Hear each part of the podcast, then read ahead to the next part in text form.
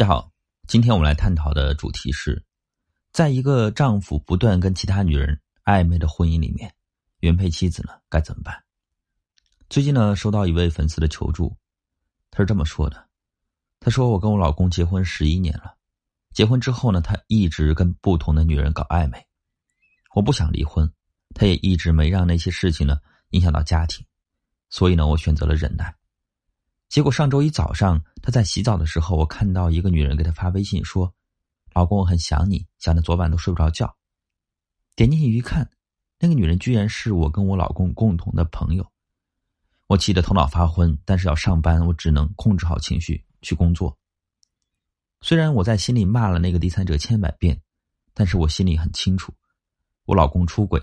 是我们夫妻之间的事情，要错也是我老公的错。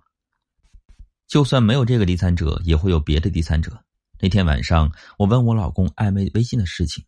他很笃定的说那个女人发错了，那个女人也是相同的口径。我将信将疑的查了我老公的消费记录和通话记录，发现他们呢几乎是天天打电话，还隔三差五的给那个女人买礼物。我真的很崩溃，他的这次聊骚就像压死骆驼的最后一根稻草，我无法接受，也无法再忍耐下去了。我受够了这样的婚姻。我愤然提出了离婚，我老公没有答应，他一直狡辩说他没有实质性的出轨，只能算得上是精神出轨。我不该就这么判他死刑，这样的婚姻还能继续吗？精神出轨可以被原谅吗？我的分析是这样的：很多人觉得呀，精神出轨不算出轨，精神出轨呢和肉体出轨的区别呢又在哪里呢？当男人对婚姻的责任心不再那么强烈的时候。他会喜欢上婚外的女人，一旦他把这种喜欢变成现实，那么他肯定会出轨。精神出轨呢，只不过是没有肉体出轨的机会，所以精神出轨呢和肉体出轨并没有实质性的区别。一个精神出轨的人是将自己爱从妻子转移到第三者身上，一个肉体出轨的人则是从一个人的克制变成了放纵。说白了呀。精神出轨和肉体出轨的区别呢，只是一线之隔。当婚姻中出现出轨，原配妻子不必纠结哪一种出轨呢更值得原谅，因为所有的出轨对婚姻而言都是背叛。对这种情况呢，我的建议是这样的：首先呢，你要控制自己的情绪，明确自己的沟通目的，合理的和丈夫进行沟通，主要呢是让丈夫明白他聊骚行为的错误，了解他这么做的原因。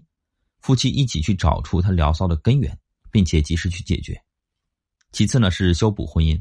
婚姻出现问题呢，夫妻二人都有责任，及时的对婚姻里的问题进行查漏补缺，